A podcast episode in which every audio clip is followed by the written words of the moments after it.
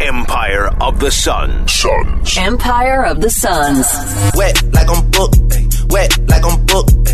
Wet like I'm booked. Arizona Sports presents the Empire of the Suns podcast. Empire of the Suns.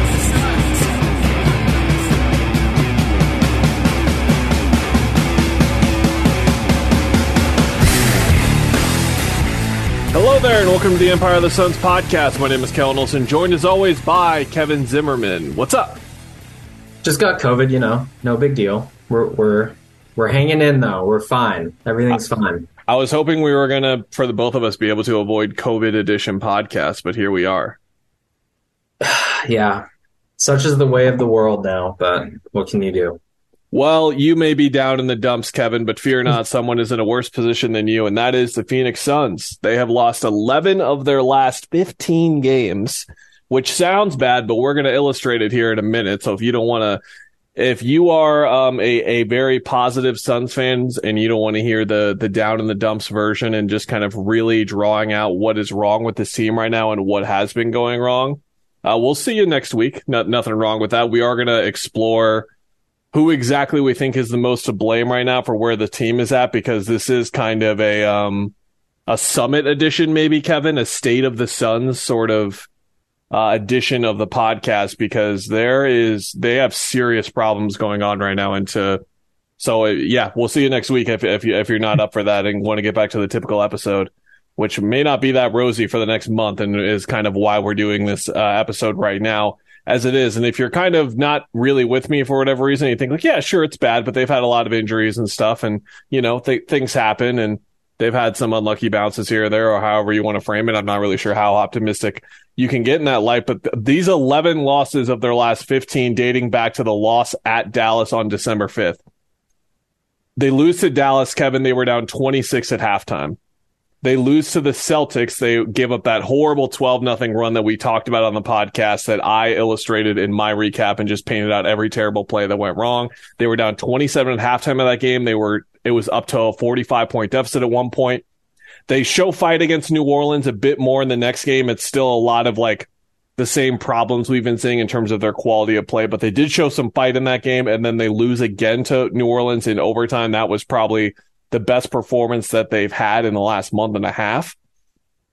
That that did not include Devin Booker solo carrying them. We'll get to that in a bit. They lose to the Rockets, who they were down 19 at halftime to. They scored 35 points in the first half to the Rockets, who are one of the worst defensive teams in the league. They beat the Clippers, who didn't play anyone. They beat New Orleans because Devin Booker had 58 points and carried the team on his back. They beat the Lakers, who didn't really play anyone. Then they lose to the Wizards in a game where they gave up a 17 to 2 run in three minutes and 48 seconds of crunch time after leading by 10 with 520 to go. They lose to the Grizzlies by 25 after being down 19 after one quarter and down by as many as 34 in the second half. Then they uh, have one of their best efforts again in the last six, eight weeks, which was an overtime loss to Denver. Devin Booker goes out of that game four minutes in. They nearly steal that one. And then we do see some fight and we see some resolve from this team. We, we figured we would see it at some point and they catch Memphis slipping. They beat them 125, 108 two days after Christmas. But then, Kevin, we get our third iteration in this in this stretch of just a horrible run of three losses. We get a Wizards game where they gave up 36, 28, 29, and 34 points to a team without Bradley Beal. That included an 18 to 4 run for the Wizards over 335 that made it go from a one point game to a 15 point game. They turned the ball over 27 times to a Raptors team that had lost eight of their last 10, was reeling, searching for their own identity. I, I said on the airs, if on the airwaves that if the Suns were like a DEFCON three, the Toronto was at about a DEFCON two, ready to upgrade to a DEFCON one with their current blow it up situation and what they're kind of looking at. And they lost to that team by turning it over 27 times. And then the Knicks lost on Monday yesterday. They were down 32 midway through the second quarter to a team that I believe had just won a game to snap a six game losing streak, a five game losing streak. So that is my way of saying, yes, they've lost 11 of 15, but eight of these losses have just been horrible. They, they've been terrible. And to say that the team is in a bad position right now is, is just not fair enough to the current situation and kind of contextualizing it the way that I like to in, in, in this audio medium that we, that we are on, Kevin Zimmerman. So with all of that being said, that was not my way of of sticking the knife in further to Suns fans and where the team is at. it, it is a way of just saying, yes, they have lost 11 to 15. Yes, they are going through injuries. Yes, they don't have Devin Booker. Yes, it's going to get worse. But I don't think that you can really absorb how much fight this team doesn't have right now unless you really paint out the last month, uh, like I did. Uh, they, they're, they are, uh, would you agree with me, Kevin? They're a very bad basketball team. Would you let me go that far? I think they're just a very bad basketball team right now. They're at least a bad team. I don't know about very. I mean, I, I think there is substance to, okay, this team without Devin Booker can win half its games or could win half its games if it's playing well, but it's not. Um, I think this team has a decent amount of talent, not the best talent, probably I don't know if it's top 10 or whatever in the league, but it's decent.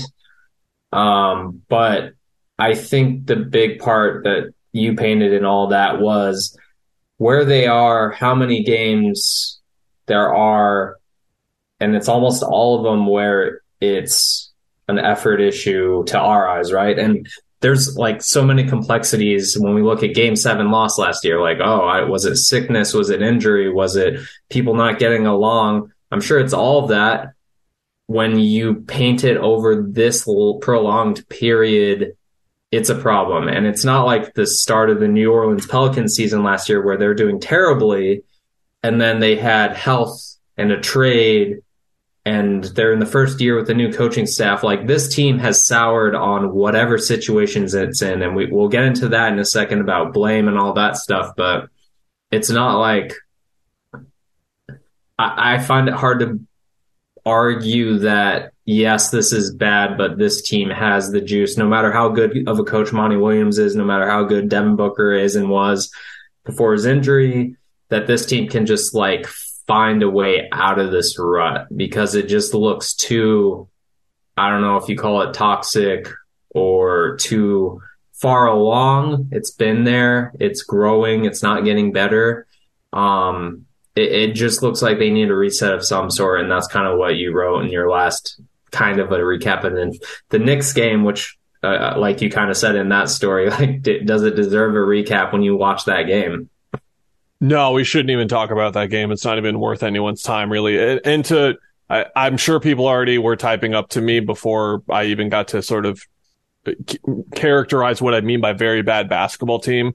My opinion could change on that in a week or two. Like if they start to show some fight again, but but we have seen now for a month straight that this team is just not capable of showing a fight on on a night to night basis. And the difference between a fight and being competitive it is something that I think you can not argue, but just kind of discuss and like what the difference is between showing a fight and being competitive. But it, it goes beyond the fact that they are being competitive in a lot of these games that I'm mentioning. Like the Toronto game was close. The Wizards loss was one where they had a huge comeback before that awful crunch time meltdown.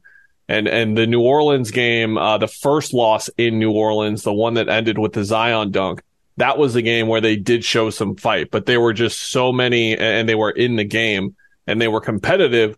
But I think that the consistent connectivity of this game and just I don't want to say their vibe, Kevin, but they're just so off in so many ways that I probably said on this podcast, I'm not sure if I did or not, but I would have told you a week or two ago, I don't think there's much of a difference between doing a trade now and doing a trade four weeks from now.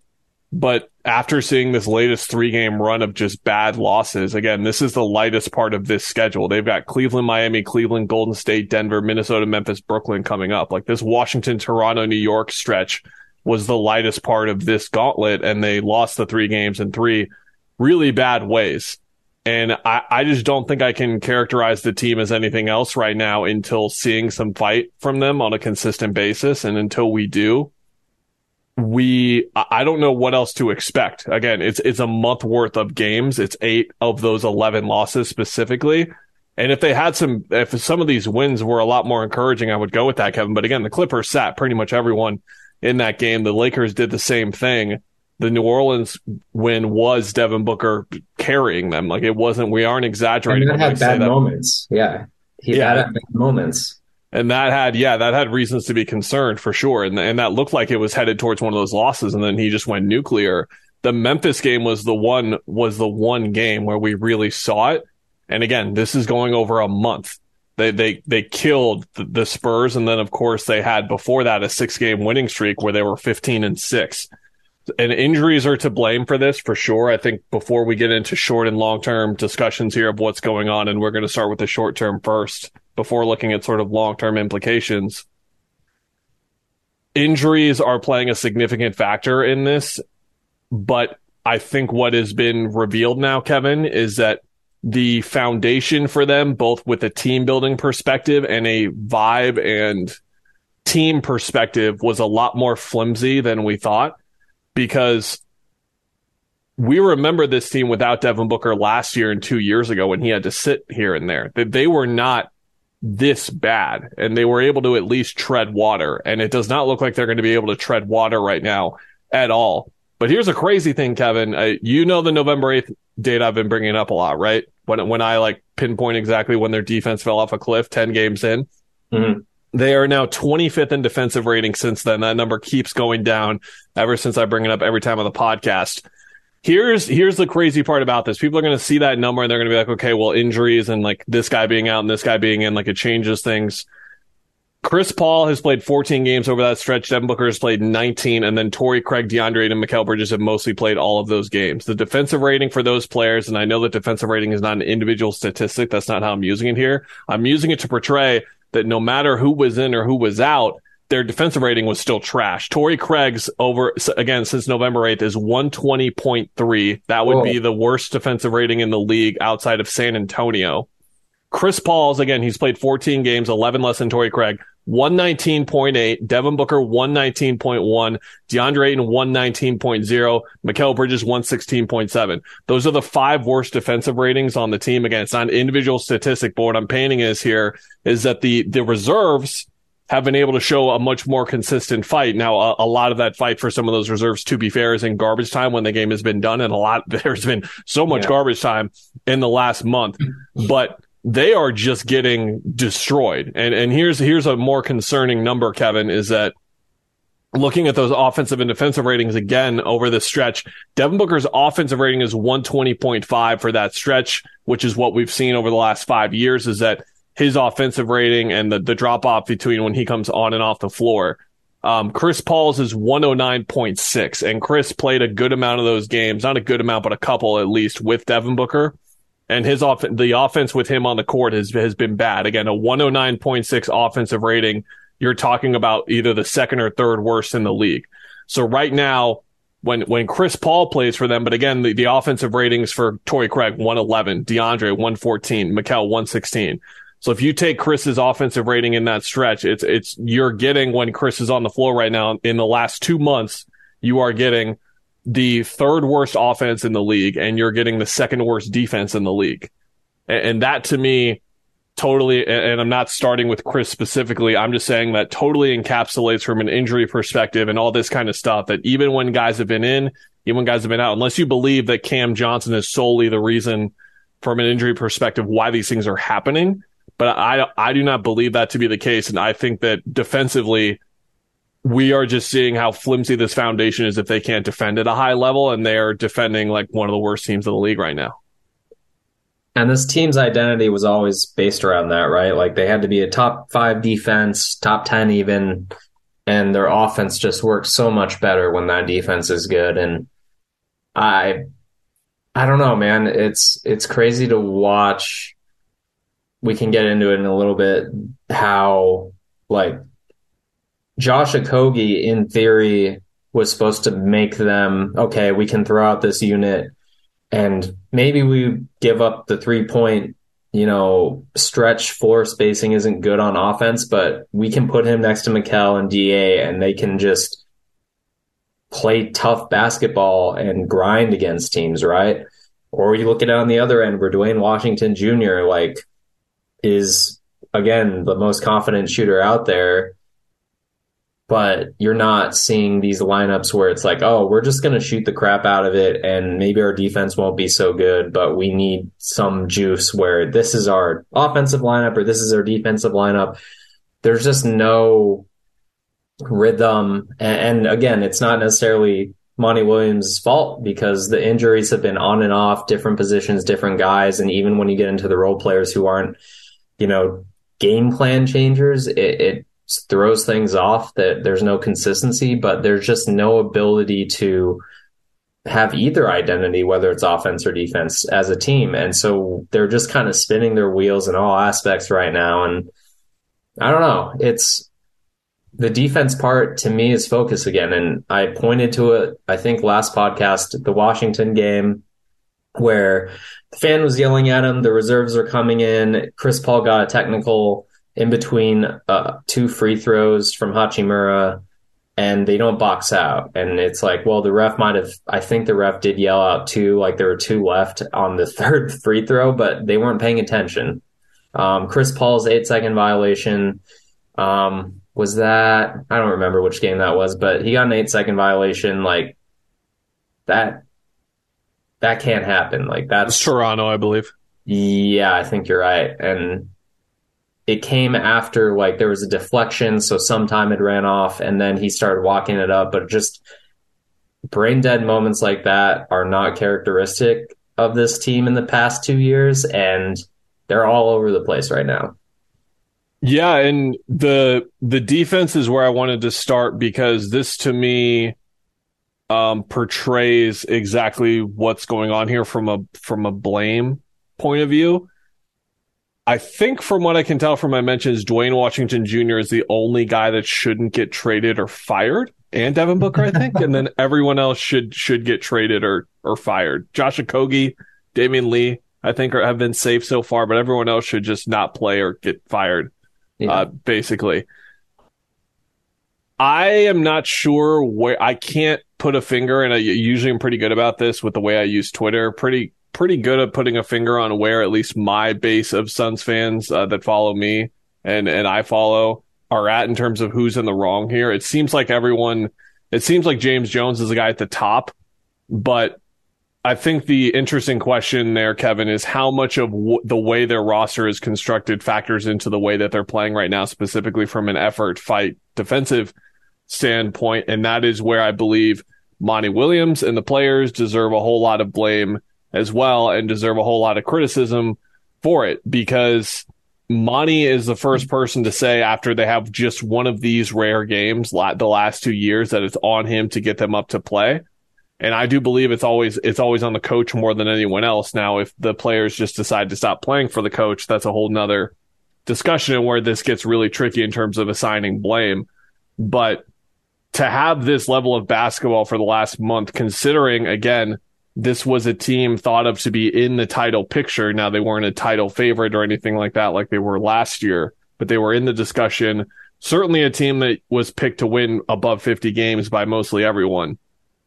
And for them to be in that state for the last month, it goes through from just the effort fight standpoint, it goes with a lot of that.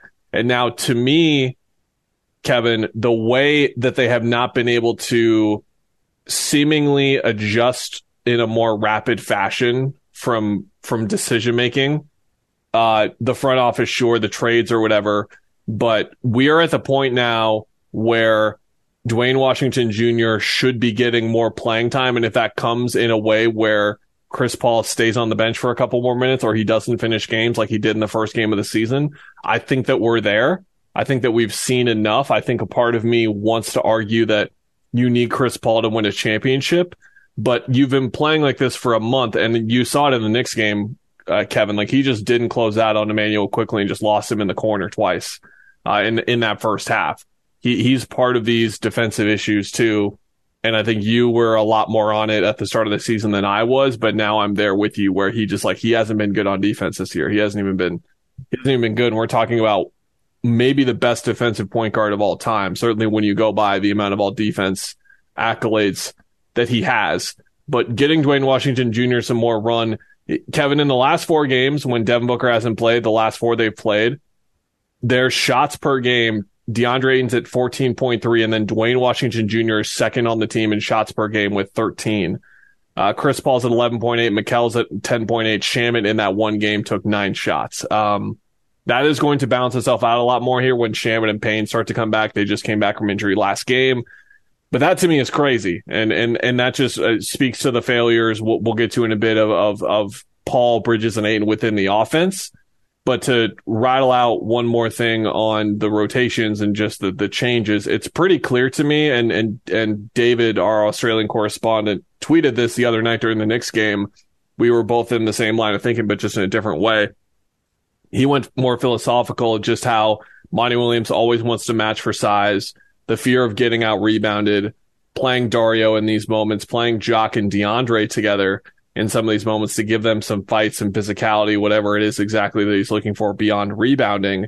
It just murders their offense. It just really does. And it's not just on those guys individually. It's just more of the flow that they're in. And it's pretty clear that from a rhythm standpoint of getting offense to defense, defense, offense, that whole cycle that they're so, uh, that they are to a flaw and in a flawed way, they rely too much on that cycle. So when they don't get stops, their offense clogs up, and then when they're running off of misses too much, their defense like it's it's been something they've been too reliant on for a long time. But we've never seen it bite them the way it has this year.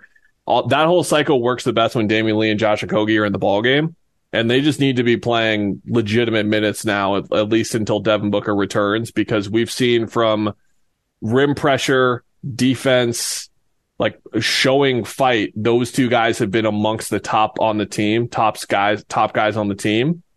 And I, am at the point, Kevin, when Devin Booker's not healthy, I don't really care who they are taking minutes from at this point. I'm including everyone in that discussion. I'm including Mikal, DeAndre, Chris, um, Cam Payne, Landry Shamet, everyone. Like I just, Cam Payne deserves a bit of a break in this discussion because he's been out for most of these games.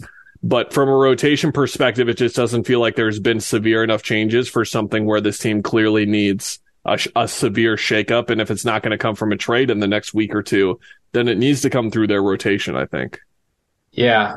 To to stay on the Monty and where his role in all this is, I will cite my Darius Garland rule where yes, there's a reason you trust coaches. There's a reason he got this team to the NBA finals because he kept everything consistent. And when you go back at the heart of this team's identity, it's what we go to work, we're in the lab, we enjoy the process of doing things in the now, in the moment, and getting better. And and that's good for a team that has wins. But when you have a month of terrible losses piling up like this, to me, when you don't see like abrupt change, and I don't I don't even know if abrupt's the right word, but like action, right? Like there's no very obvious action where Monty's like, all right, we need to do something different. We need to change a routine. Um, at this point in the season, a lot of times you'll see the headline of Suns have what uh, closed door players only meeting, and we don't know what that means, but it's like a signal of oh, they're taking this seriously. They're going to try to do something different. They're did you see the? Um, sorry to cut you off. Did you yeah. see the DeAndre quote? Which one?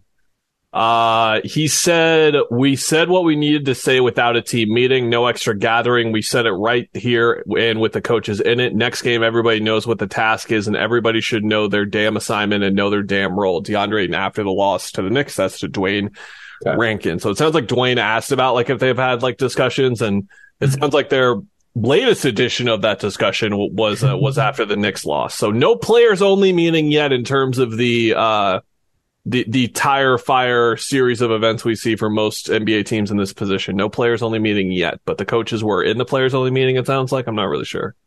Yeah, and that's a good example of they're they're acting like they're not going to panic, which to some degree you're like, okay, we respect it, but at the other end of things, it's like this needs this team needs a shock in some sort, and whether that's rotation, whether that's Monty going to Da and being like, hey man, like you haven't been playing great at all lately. We need to hash things out.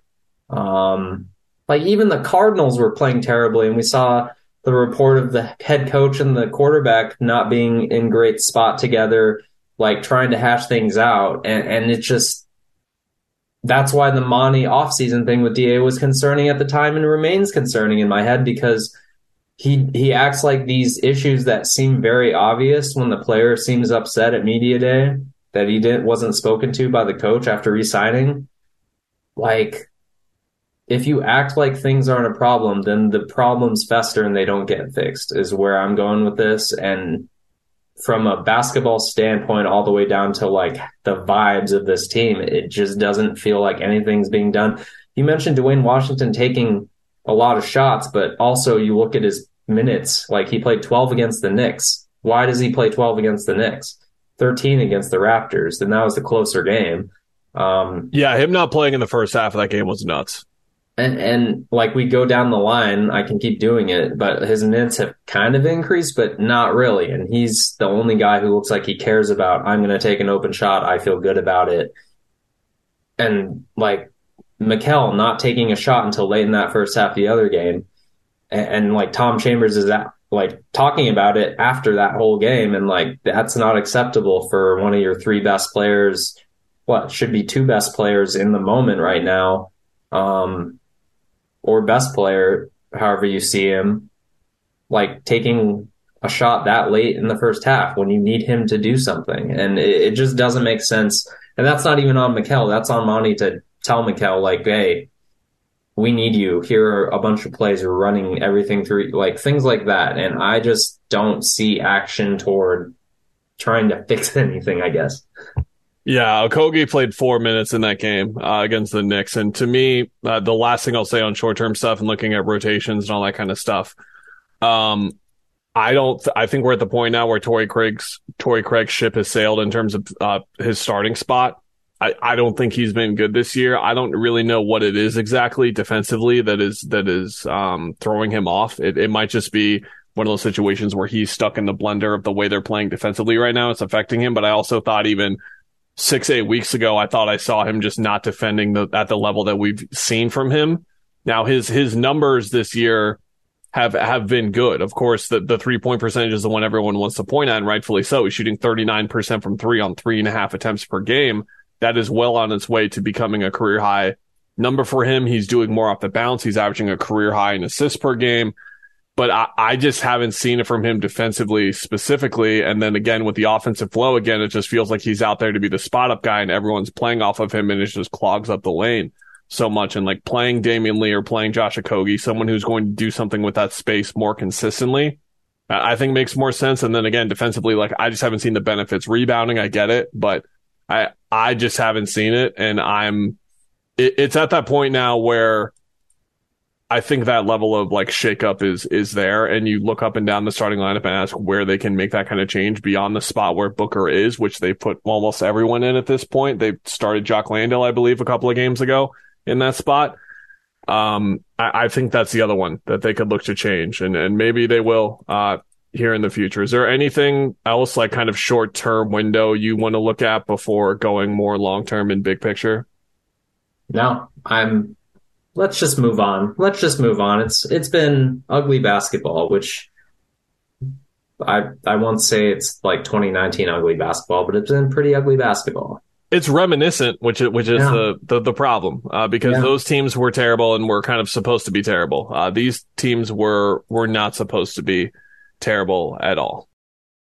So to go big picture, Kevin, and some of this ties into the short term as well, but this factors into the long term and talking about trades over the next month and so and and so on.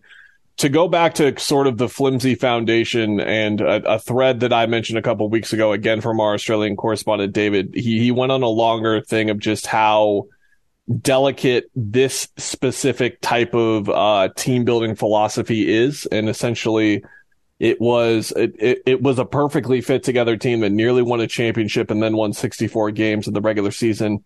Next year, two all-star guards, a lot of perfect complementary role players alongside them, and those complementary role players being younger players who were going to improve. Like that is the short sort of synopsis version of it. There's a lot of in-depth things to their team building philosophy beyond that, but that was sort of the sort of the thing and finding like these right types of players finding their types of guys who play a certain way and and and looking less at I, I it was funny, Kevin. We've already t- always talked about the what is a James Jones guy and how he like uh, how it varies sometimes between one guy who has one defined, not a guy with one defined skill, looking at more just complete overall basketball players.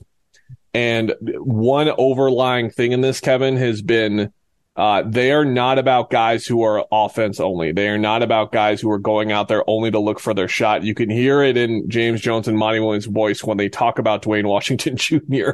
How it's like he's not exactly their cup of tea. And yes, he's going to take uh, some shots that are ill advised at times, but that's kind of what they need. And, and they, and, and they don't say it like that specifically. They say it more so like that's what, that's how Duane is. And we need someone to be confident.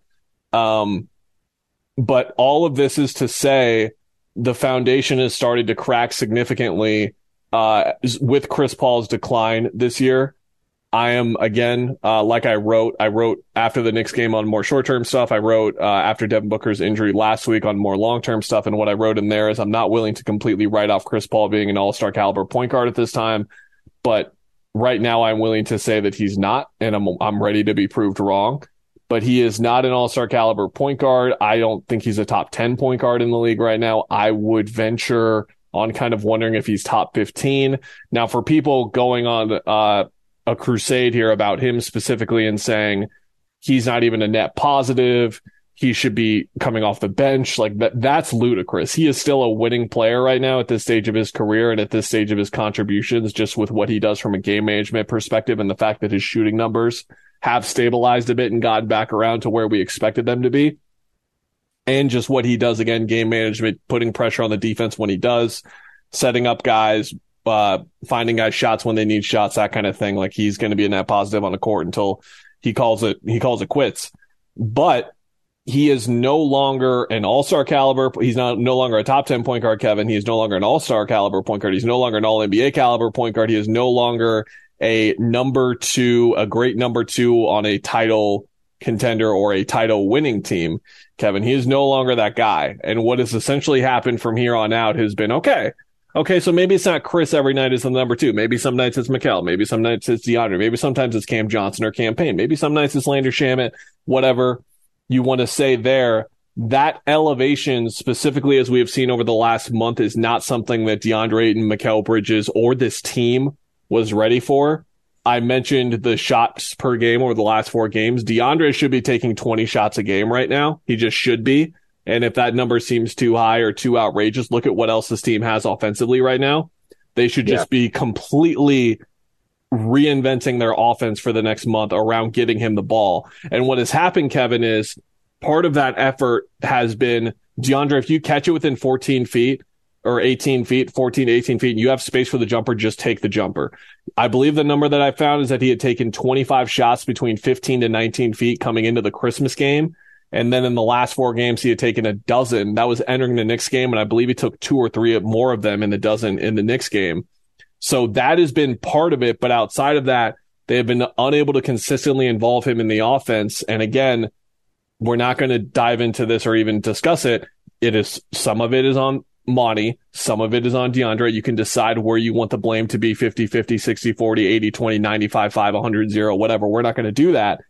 But it is just a core problem of the team with, with him specifically, but also Mikal Bridges. They've been involving him more in the offense, and he just has not been able to find a consistent volume to be okay. If DeAndre is going to be the number two, then Mikal. The thing is, if Mikal's not the number three some nights, Kevin, uh, a couple of uh, months ago, that was fine. Now he has to be at least the number three guy every single night. He cannot be the guy who doesn't take a shot until the late first half. Like he can't be that anymore or this team loses the game. They just do.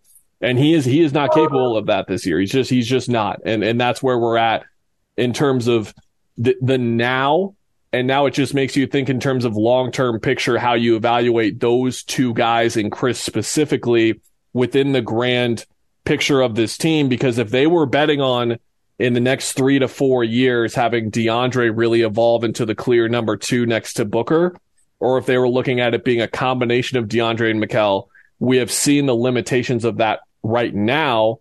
And I do feel unfair and kind of treating it as a complete evaluation right now because it's not with all the injuries and everything in terms of crossing them off of that list and saying that's not a possibility. But if you had to pick one or the other right now, Kevin, like, are they capable of that or are they not? When we're talking two or three years in the future, you would probably say like, no, you need to go get a second star to put next to Devin Booker because I don't think it can be those two guys plus Cam Johnson doing it on a committee and then having Devin Booker do absolutely everything. I don't think that's the that's the clear cut philosophy and picture of this team over the next three to five years. And then you combine the short term and long term to pass it to you, Kevin, and you wonder if they trade for a top 30 player in the league at the deadline, does that still make them does that make them the favorites in the West? I think it depends on who it is, of course, but you start to wonder if they make a big needle moving move in the next four weeks, how much it will actually matter to this season compared to the next couple. So that's where I land on this trade deadline looks like it's going to be a dud right now. We're we're a month away and crazy things can happen quickly in this league.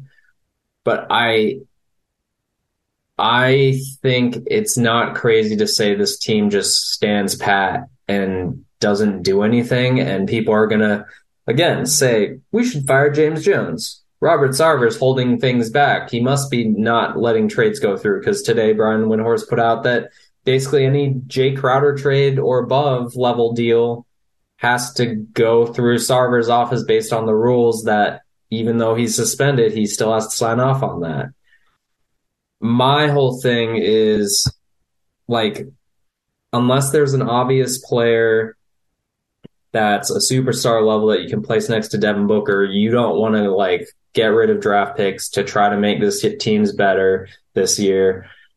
You don't want to trade even DeAndre Ayton if he's pissed off or whatever, um, just to get rid of him and, and move on. I think like the next move for this team has to be what star player are we putting next to Devin Booker, and then how do we get him, and how do we try to keep one, probably two of Mikal, Cam, Ayton, Chris Paul next to him and next to a new star? Because to me, like I I made this list in my head. Devin Booker's untradeable, right? You don't trade that dude.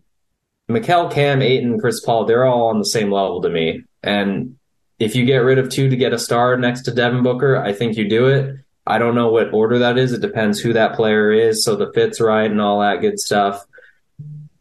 But I think everything is on the table from that respect. And to me, that's why, like, look, LeBron James went and said whatever he said like a week ago about how he knows he's older and he wants to be on a winning team and all that. And I have zero clue whether that's like I want to leave the Lakers. I want the Lakers to do something with the trade deadline.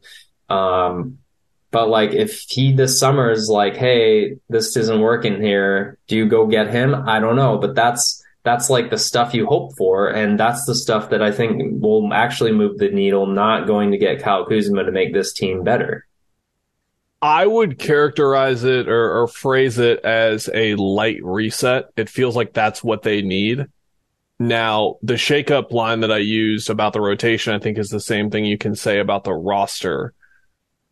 To me, when I look at it and I think about team building and all this kind of stuff, how this is the easiest to do, it seems like you should just try and keep the two wings that everyone would want in the world right now and that are the hardest to find right now you obviously keep Booker and then you just figure it out from there. Yeah. Just from a positional scarcity point, and that's not to say I think some people will be more high end in their argument and people were even rolling their eyes at Kevon Looney doing what he did last night. Um, with the same day that DeAndre had the type of day that he had. I'm not going to be the person to say here that you get replacement value center and it's the same thing as DeAndre or anything like that. I'm never going to be that type of person. But at the same time, it is much easier to do that at that position. And those are the sort of team building philosophies that everyone kind of got into a couple years ago that I wasn't really willing to consider that much, or specifically in the last 18 months when his contract came up and stuff. Those were the sort of uh, philosophical arguments that came up in terms of team building and how you do that kind of thing. Um, I didn't really buy into that noise then, uh, but I do a lot more now with, with, with, with what it seems like they they need to have happen.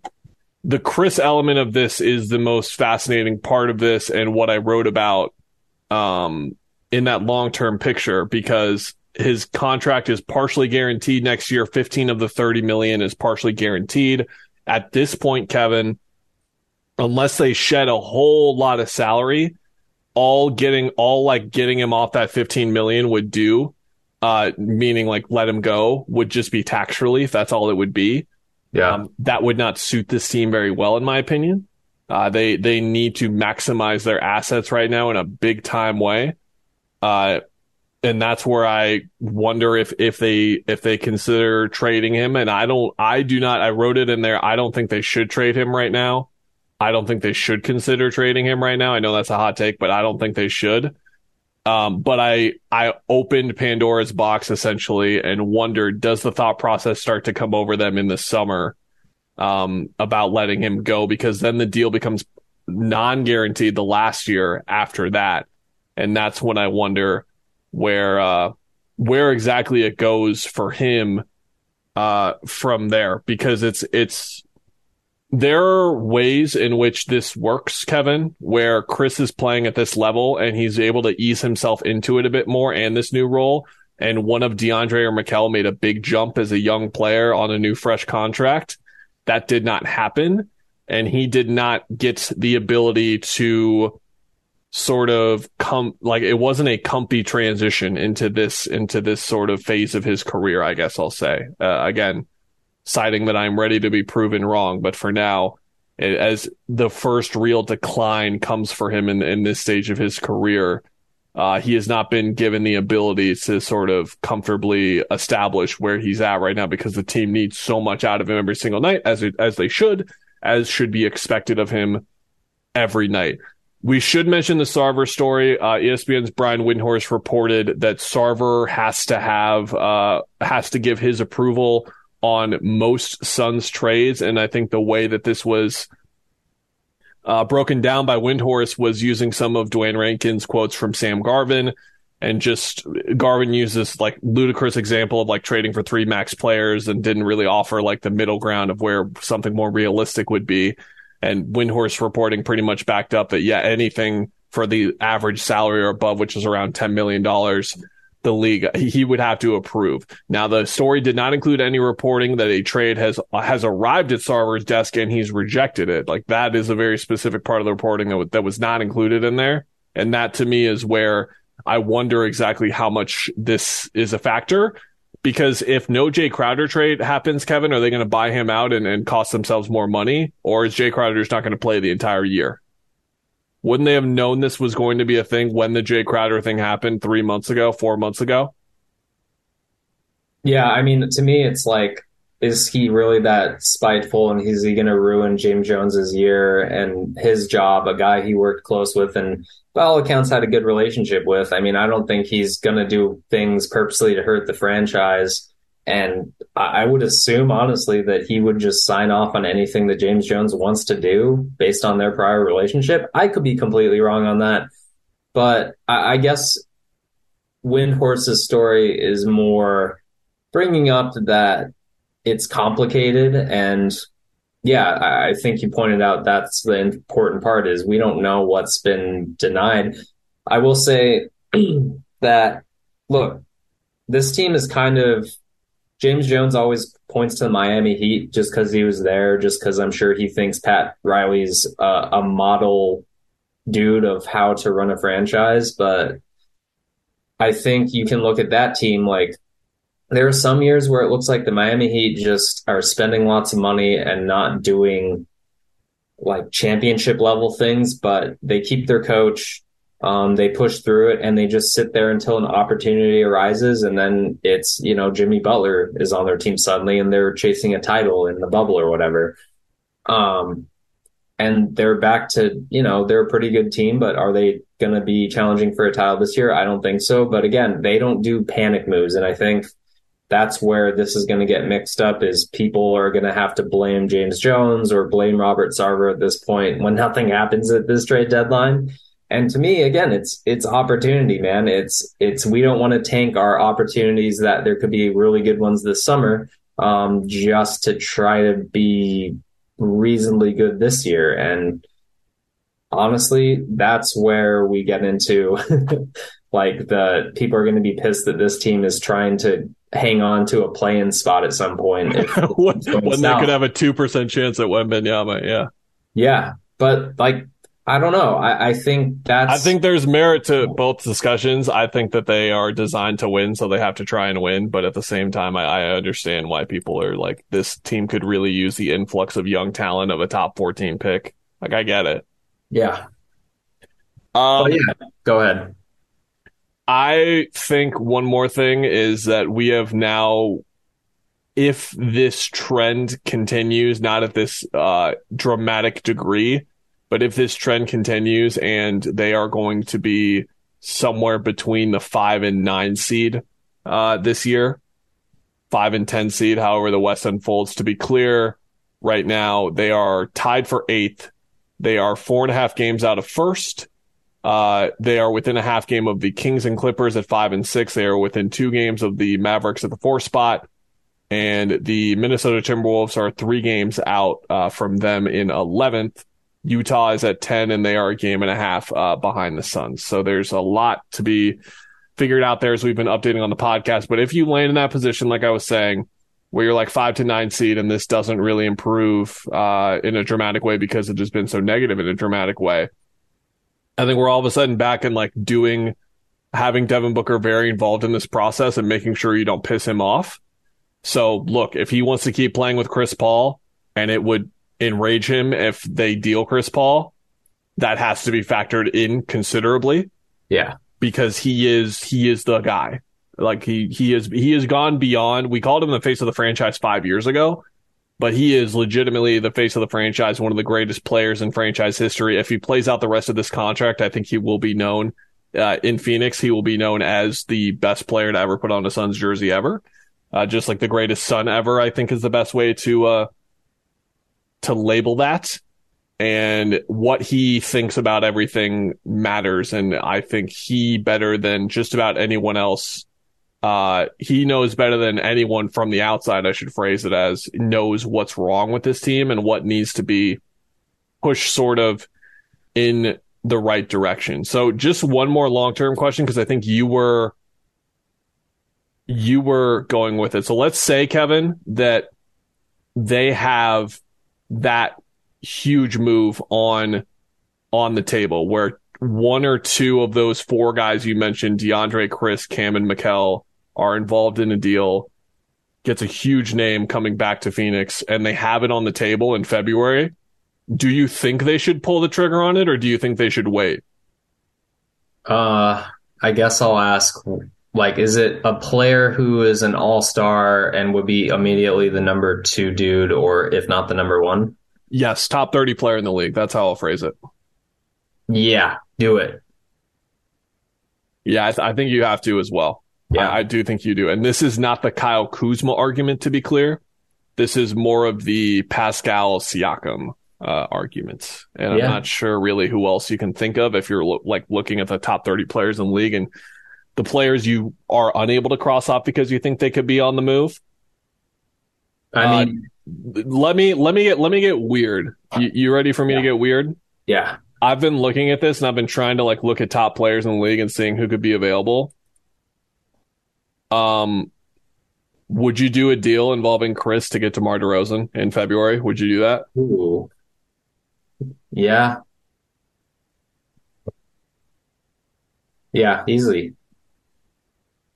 That's the type of weirdness that I'm trying to figure out. To be clear, DeMar DeRozan is on the second to last year of his deal. He is he would be an unrestricted free agent in 2024. That is the same situation that Pascal Siakam is in.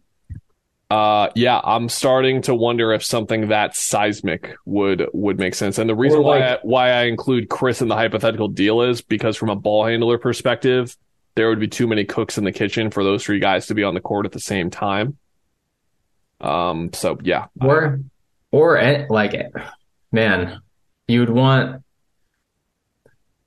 DA is the interesting one because I don't know if there's a team who you could trade DA for like one player, like a one for one, where they would go for it at this point.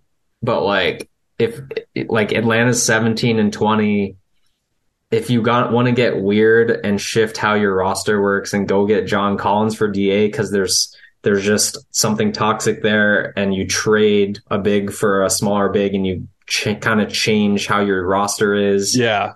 do you do that or do you trade Da for like Anunoby in Toronto? Where yeah, maybe Anunoby's not even well, he's a pretty good player.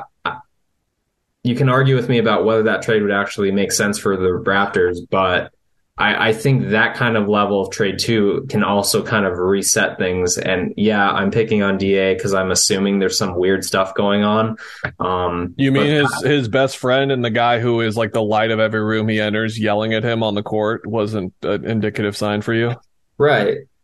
And his coach in Game Seven, but that wasn't a big deal. I've heard. So yeah, I mean that that kind of move where it's like okay, maybe not an all star all star, but it's like some very stable starter and you just kind of shock the system enough and roll with what you got still. Like that's not going to move the needle a ton but if you think like this just can't go on with that guy for that some reason then those are things that are on my head too. Atlanta toronto chicago have guys that are from very good starters to you know all star level like DeRozan. I'm glad you brought up uh, Collins. That's kind of what I was searching for because I was about to shout out like Trae Young and just trading everything for Trae Young, and that's a bit too crazy. And I think the Demar one is really crazy too, and and out of uh, out of place. But John Collins is more of the range that I was looking for, where you give up one or two, at least one or two of those guys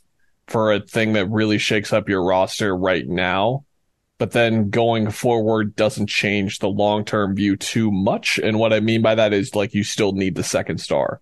Yeah. So that that is where you go with like the Washington thing specifically, and that is where I talk about Kuzma, where you trade Kuzma with the intent to re- sign him, but you you trade for Kuzma more in like the we need to shake things up, we need a long term change, not a we need to contend right now and make a move to win right now. I think that is the the way that I can uh, paint it the best and kind of where I'm at with the team right now. I, I think that it's more about the long term, and I'm I'm just starting to think that the I the way that I wrote it at the end was does this front office still believe that the title window of a Chris Paul team is still open or do they believe that it's closed? I'm just about at the point where I think that it's closed. Um, and it would just depend on specifics of a deal and where it would be in place necessarily. But we're going to find out because if they don't make like a huge land shifting move in the next six weeks that really moves the needle, I believe that that indicates that they think that that window is closed and they're thinking more long term. Yeah, yeah. Do you think? Do you think one answer is more right than the other? Before we go, no, because we don't know what's on the table. But I think yeah. that's a really good way to kind of summarize everything we just talked about. Is like inaction at this trade deadline doesn't honestly it means more that they're ready to shift something drastically and they're waiting for the right opportunity um, than like a, a smaller move um, that would because I would be surprised if they did a Kuzma move now. Like that would surprise me. That's that's where I'm at. I think the Jay Crowder and Landry Shamet and one unprotected first round pick, one slightly protected first round pick for Kyle Kuzma, that that would surprise you. Yeah, I mean, if you somehow got him for just not the pick and the two other guys, and some team takes a deal like that for sure, but I don't think that's going to happen. There's no reason for that to happen, and yeah, I just think there's not a reason to be a buyer in terms of assets. Like, I think they have to trade Jay Crowder just to get something um, and, and, you maybe you make this team a little better, and, and that doesn't count in this discussion. But yeah, I, I'd be surprised if they gave up, you know, important assets just to make a kind of minor improvement. Yeah. Uh, so again, to conclude, I hope that wasn't as miserable to get through for Suns fans as I think it might have been. Uh, at least for those of you who have not been, there are some people who will listen to this and think that was an overdue conversation for us to have because I know a lot of people for the last month, six weeks have, have felt this kind of way where it's it's time to move on. There are people, Kevin, putting up pictures of the 34 win Kelly Oubre, Ricky Rubio Suns and being like, "Oh, I missed this squad."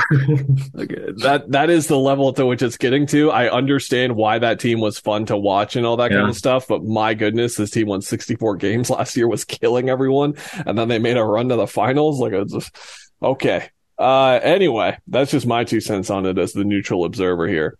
Yeah. Uh, so again, this was we're we are to be clear, we are not going to hit on as many of these defining points. Maybe the week of the trade deadline if nothing has happened, but this sort of part of the conversation that I think everyone is going to continue having about this team for the next month. We're kind of we did it all today, and we're gonna for the most part not dance around it, but just not really hit on it as much in the next month because nothing's probably going to change that much. If it does change, we'll be here to talk about it, of course. But this is their schedule coming up, Kevin. They've got Cleveland two out of the next three games. Cleveland is 24 and 14. They're 7 3 in their last 10 games. They've got the Miami Heat sandwiched uh, by Cleveland in that matchup. Miami's 20 and 18. They are 7 and 3 in their last 10. Then they've got the Golden State Warriors who have won five games in a row. They're 20 and 18. Denver after that is 7 and 3 in their last 10. They are 24 and 13. And then they've got Minnesota, which is the real break here. Minnesota is 17 and 21. They're 4 and 6 in their last 10. And then they've got Memphis 23 and 13. They've won 3 in a row. They're 6 and 4 in their last 10. And then Brooklyn is maybe the hottest team. It is not maybe.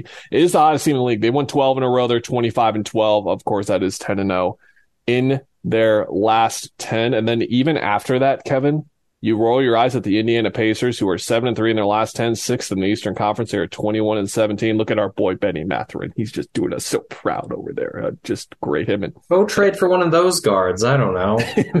him and Tyrese Halliburton. Then you've got Memphis again, and then Charlotte, who is 10 and 28.